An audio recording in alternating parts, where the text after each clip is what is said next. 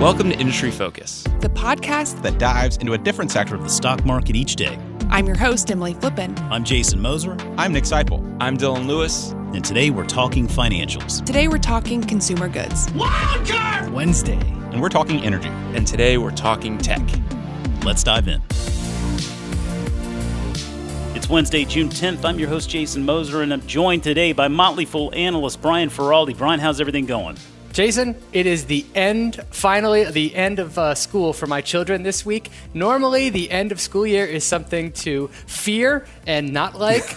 given that given that it was been homeschooling for three months, we couldn't be oh, happier. Yeah. How about you? Yeah, yeah, I can imagine. That's interesting. Our timing, uh, same timing. We our, our girls are finishing up their last week of school now, and and yeah, it's been it's been uh, school at home for the past three months or so, which has been interesting. I think you know Fairfax County Public Schools have done, I think, an admirable job in a difficult situation.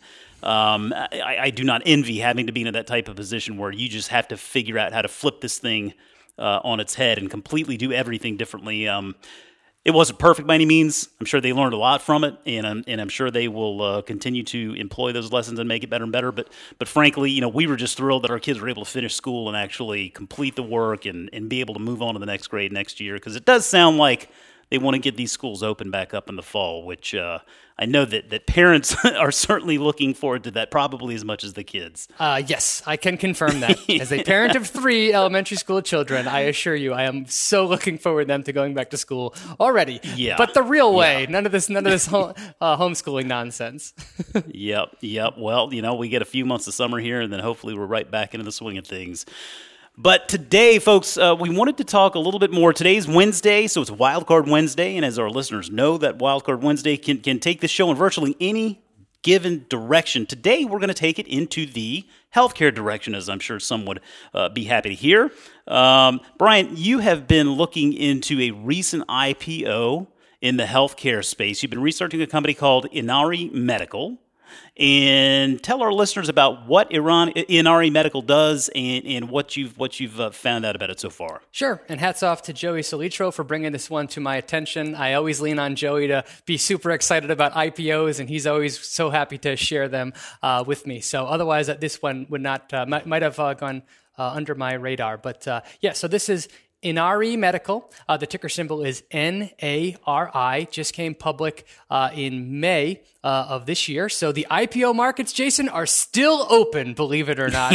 yeah. Uh, they raised about $180 million. And this is a medical device company uh, that is focused on minimally invasive treatments for venous thromboembolisms. I'm just going to call uh, that VTE from now on. And what that essentially means is a blood clot in the vein in a vein. So blood, yeah. there's a blood clot in a vein. Uh, that's a venous thromboembolism or a VTE. Um, and these are bad news. I mean, if you have a blood clot, anybody, uh, you know, um, cardiovascular disease is one of the leading causes of of deaths, and blood uh, clots can appear in veins for huge number uh, of regions. Uh, they're typically associated with um, uh, surgery, like post uh, post surgery. It's it's fairly common to have them. Uh, certain medications can increase your likelihood of them. Uh, if you are have limited mobility for whatever reason, if you have if you're under prolonged bed rest, if you're recovering from an injury, even if you're on an airplane for a long period of time, that can lead to a blood clot. And the the risk of developing one of these skyrocket if you are obese, if you smoke or if you are uh, a little bit older. And these are a major, major problem. Yeah, and you know, I'm, I'm, glad you mentioned that because it's it's one thing I think as as as we get older. I mean, I think this is something that certainly comes into play for for more of us as we get older. And and you mentioned flying. Um, I, I know that travel can become a a bit of a chore for folks with with um, venous thrombosis issues, VTE issues. Um, in, in, in, you know, I mean that that you can't be sitting around for extended periods of time. It is, it's you got to be you got to be up and moving, and, and so uh, you know every everybody I have ever spoken with with issues like this. I mean, it, it sounds like most um, are being prescribed some type of medi- medicine, some type of drug that is helping to to thin the blood. But this is not a drug company. This is a device company, isn't it? Yes, correct. Uh, so uh, is focused on uh, has FDA clearance for uh, to treat two types of uh, VTEs. Uh, the first is called deep vein thrombosis, or just DVT, and that's when a blood clot is formed in the extremities of the body. Uh, the most common area for them to be formed is in the leg. Um, and sometimes those blood clots can detach and travel. And one of the places that they travel to is the heart and the lungs. And that is called yeah. a pulmonary embolism or a PE. Uh, so Inari makes products that go into the veins and physically remove these blood clots from the body. Now, you mentioned before that a lot of people with PE or DVT are typically treated with um, blood thinners. Uh, those are called anticoagulants. That's a very popular and common way to treat them, and it, it does exactly what it says. It thins the blood, so it makes it so even if there is a clog in there, the blood still has an easier time of getting around. Uh, but there's downsides to being on uh, anticoagulants. Uh, first off, you're on them for the rest of your life. It's not something yeah. you take once. It's it's once you're once you prescribe them, you are on them for the rest of your life. Uh, that can be uh, expensive. Uh, number two, when you have blood that is thinned, that creates a bleeding risk. Uh, what that means is if you get a cut or a scrape or you are bleeding for some reason, your blood has a much harder time stopping to bleeding, uh, and that can lead to serious medical complications, especially if you're going in for surgery or something uh, like along those lines. so anticoagulants are a a low risk treatment, uh, but Inari was founded to basically say, to heck with the anticoagulants, how about we take the actual blood clot and get it out of the body? well, I mean, I think that is a, you know, that's certainly an attractive option for many. I, I can imagine. I mean, as it, particularly if you, you know you get caught with something like this earlier in life. I mean, the the idea of, of having to to take you know, medication for for decades, uh, you know, that that not I don't think a lot of people want to do that, and it's obviously not um, inexpensive to do.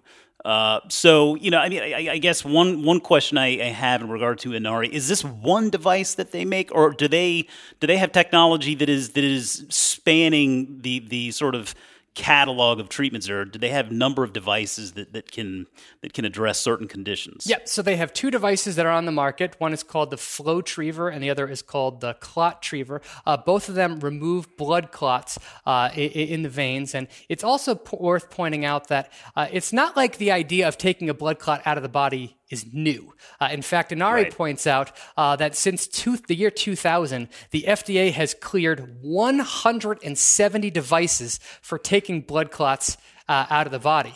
Uh, so you would think. Wow. What is the potential here, right? There, how can Inari be any different?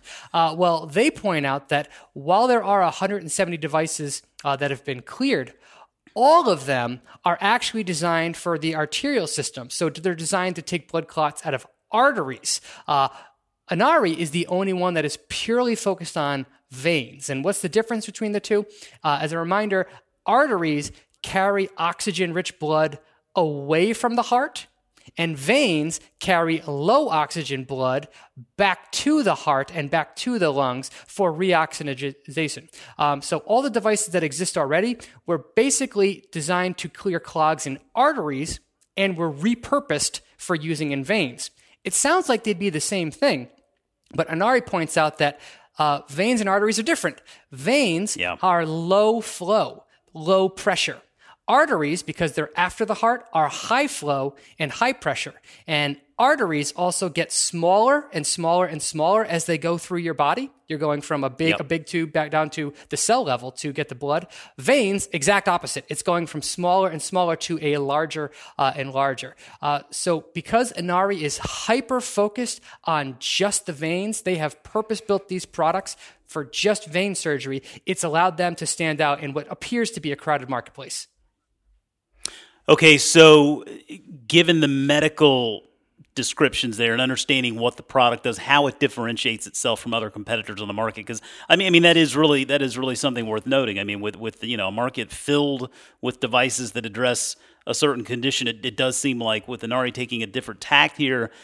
I mean, that makes sense. I mean, if you get FDA approval with something like that, that's got to be more encouraging there. So, so ultimately, I mean, we're investors, of course, Brian. What's the business model with this company? I mean, is this something where they're selling these devices to the physicians themselves? Uh, exactly how, do, how does the how does the money flow through this business? Yeah, sure. So uh, Inari is going after uh, hospitals, and they're specifically targeting uh, interventional cardiologists, uh, intervention, interventional radiologists, and uh, vascular surgeons. And just for a sense of scale, these these the, this company uh, just achieved FDA approval for these products in 2018, and they're in the scaling up phase. so they have 72 reps that are on the market.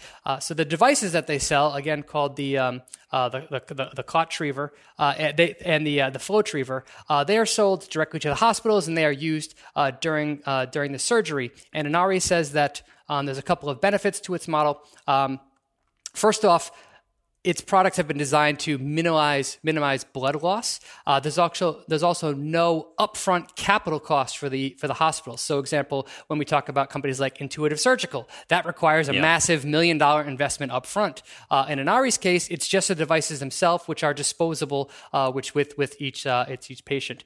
And Inari has the clinical data to basically say you use our device when compared to others, uh, and you reduce the amount of time that you stay in the hospital. You minimize the amount of blood loss, you safely and effectively remove the blood clot, and then after we're done, that patient is going to be anticoagulant drug free for the rest of their life. So those are some serious clinical benefits that they're promising. Absolutely. Now, I mean, one thing I, I wanted to make sure I understood correctly is this a device that is you know, ultimately inserted into the patient and the patient lives with for the rest of their life, or is it something that comes out at some point? Did you did you know? Yes, good question. So the device actually goes into the vein. It literally grabs onto the uh, the, the clot and it pulls it out of the body. So it's just used during the surgical procedure. After the blood clot is removed, uh, they don't have anything in them ever again. It is only used during the surgical procedure, and they have lots of completely gross photos on their website where you can go and check out blood clots that have been removed from actual uh, patients' bodies to show that the technology uh, is, is, is the real deal. But uh, the exciting thing here, Jason, is even though this company just got FDA approval in 2018, I mean, we're not even talking about two years, the numbers that they're throwing up already are extremely exciting. I mean, extremely yeah. exciting. You would expect that this company would be a cash burning uh, machine, uh, uh, just an absolute furnace of that. Not true. This company was actually profitable last year, Whoa. which is just un- unbelievable. It is so rare to see companies that basically a year after FDA approval are already profitable. So let me just review a couple of their numbers, um, see if any of these capture your attention. So this is for last year, 2019. Revenue was up 650% to $51 million. Again, first year uh, after on the market, 650% to 51 million. Gross margin, 88%. You sure this isn't a tech company? Already. uh, gross margin 88%. Uh, I, I, I, take that back. Excuse me the company did lose a million dollars of net income uh, last year. However, uh, in the first quarter of 2020, uh, their revenue growth slowed all the way down to 290 percent. Uh, so they only produced ah. 27 million in, in revenue. But in the You're first quarter, now, in the first quarter, they, they produced four million dollars of, of net income. So they recently wow. uh, became profitable. So when I see super fast revenue growth and super high margins, boy, does that get me excited.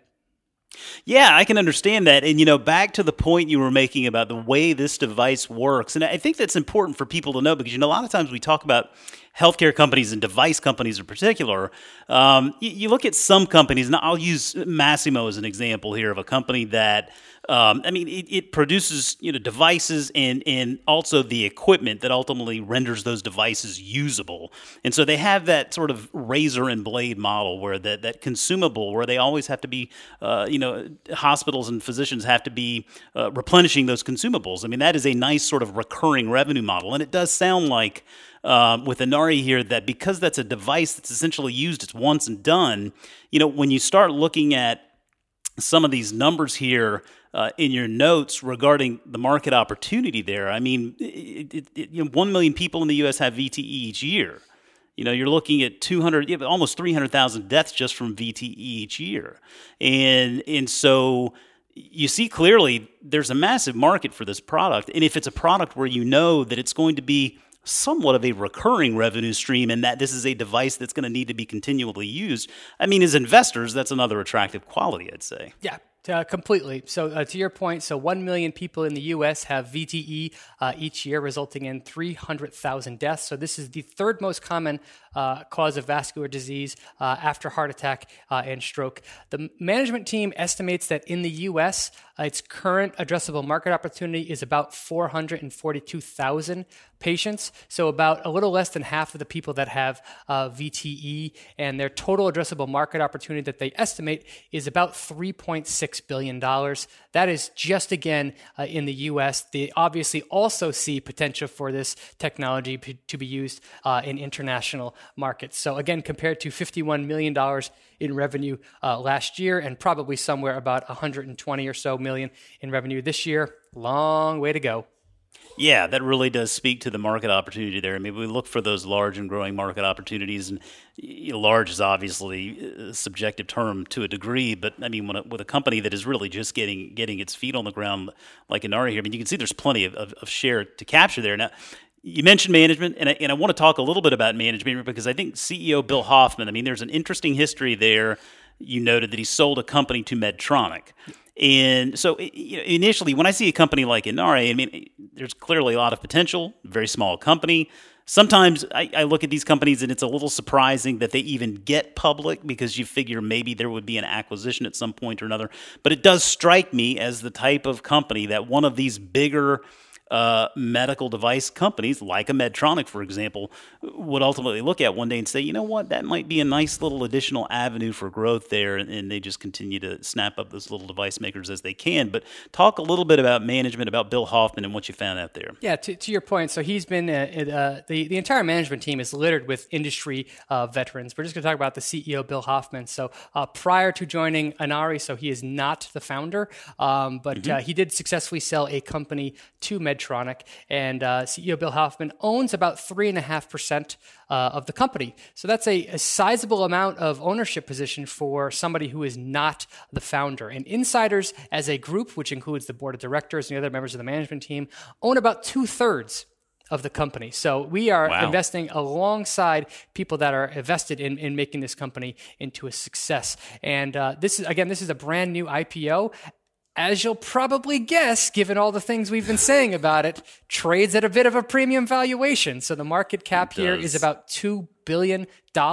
Again, revenue last year was about 50, 50 million, but it's growing very quickly. So a very, very high price to sales uh, ratio, but I understand why. Yeah, yeah, I can definitely see why. Um, and, and, another thing that comes with a, a, recent IPO, particularly with these smaller companies, and in one where there is a significant insider ownership, um, you look at the float, the total shares outstanding versus the shares that are floating on the open market, right? That float. Uh, looks to be a relatively low number today. Now that's that's pretty normal for most IPOs. I mean, as time goes on, that float starts coming back up. But my point there just being that it can result in some volatility in, in the share price. Just if, if maybe the stock in, in its early days isn't quite as liquid as um, you know as maybe some more mature companies. So certainly something worth keeping in mind. But you know, speaking to the to the market cap there in the valuation of the company because I mean I would say that's probably one of the bigger risks with a company like this, at least in the near term. Um, what about the competitive landscape for Inari? I mean, I understand they're doing something a little bit different versus you know the the way other companies approach this problem. Are there are there companies out there trying to mimic what they're doing, or, or is this what you know? What does that competitive landscape look like? Yeah, that's something that I want to get to understand uh, a lot better uh, about this company. But because uh, they in their in their S one they listed a couple of companies you may have heard of as competitors, such as Roche, Boston Scientific, uh, Penumbra, uh, uh, Penumbra, excuse me, Teleflex, AngioDynamics. as we said before, 170 devices have been cleared for for this uh, for this for arteries that have been you know used uh, again in veins. So far, uh, uh, what we've seen suggests that that has that's not a problem. Uh, when we see explosive uh, upside uh, revenue growth in the company, that always tells me that the company is doing something special because I know Yeah. firsthand just how hard it can be to convince healthcare providers to try something different. So they clearly see this technology as differentiated uh, and really and useful. Otherwise, the company's revenue would not be growing uh, nearly this quickly. Uh, so that's absolutely a risk that investors need to be aware of that those competitors will will develop competing products that will uh, or, or that the company may struggle to grow past the initial core group of users. That's that's that's always a risk to keep in mind. Uh, but so far, uh, given given given the story here and given the growth we've seen so far, uh, I'm inclined to say they're onto something. Yeah, I'm glad you mentioned that in regard to revenue growth because you know we, we get a lot of questions from investors all the time about metrics that we follow in regard to companies. And you know what are the metrics that matter in regard to you know this company versus that company? And certainly some industries are, are different than others. And, and there are there are metrics that uh, can give you some some some insight that, that others won't. But but really you know looking at just good old fashioned revenue growth can tell you a whole heck of a lot, can it? I mean, it is just it is it is one sure indicator that they're onto something, like you said. Yeah, exactly. That, that that's what I always say. I mean, I always when I'm when I'm looking at medical companies in particular, uh, they can dazzle you with science and clinical studies, but the question that always comes down to is, great, what does the market think of it? What, what do Yeah. actual insurance companies and doctors and patients uh, think of it? And you can tell that by just looking at revenue. So what we've seen so far clearly tells tells me that uh, Inari is is developed something that the market appreciates. Well, it does sound like you're interested, and I guess the ultimate question for listeners, they're going to want to know your perspective on this stock. If it's something where you feel like investors ought to be keeping an eye on this one, or or whether this is something that maybe uh, they should should just kind of throw into the too difficult to understand pile. Where, where are you following the stock here today? I'm, I'm not asking to make a commitment, right? But but I mean, is this is this a stock that you think is, is worth keeping on the radar? Is this one that uh, you think maybe you want to push to the side for now and, and give it a little bit more of a chance to try to prove itself? This is firmly on my radar. Uh, I Yeah. am not a shareholder uh, yet. I could easily see myself becoming a shareholder in the not too distant future, going in full well to expect extreme volatility on both the upside and the downside because shares are currently, again, trading at 2. Point, uh, check, uh, checking live, about $2.3 billion valuation on $50 million in revenue last year boy, is that a spicy price to sales ratio. so I would approach this the way I do any uh, new high growth company. Uh, I would buy a little bit in the beginning and then give the company time to settle into its life as a public company. We don't know. Are they going to exceed Wall Street's expectation? Is the culture here uh, a a beat and raise type? Uh, is the management team committed for the long term? We haven't had a single conference call. There isn't even any Glassdoor ratings on this company, Jason. Uh, so This is a newbie. it's a complete uh, it's a complete newbie for us. So, uh, but that doesn't mean it. it, it I think this does belong. Um, this this could have a place in the speculative portion of your portfolio for sure, and this is one that I look forward to following uh, for a long time to come. Yeah, and you know what I tell if, if nothing else, Brian, it does sound like you may want to you know take take just some time here in the next week or two, put together a pitch for the Rule Breakers team because this sounds like something they might be interested in over in David Gardner's Rule Breakers service. I think, don't you? Sure, and if only it had an uh, AR or VR angle to it, right, Jason? oh man, that would just be the best of both worlds. Oh man, well Brian, listen, I really appreciate you taking the time out today to jump into this company, In- Inari Medical, and and, and uh, telling our listeners more about what they're doing and why it's a stock that should be on their radar. Excellent, excellent rundown, excellent information, and, and as always, really appreciate you taking the time. hey, you know I love nothing more than shining a light on awesome companies that I think people should get to know. Yes, sir.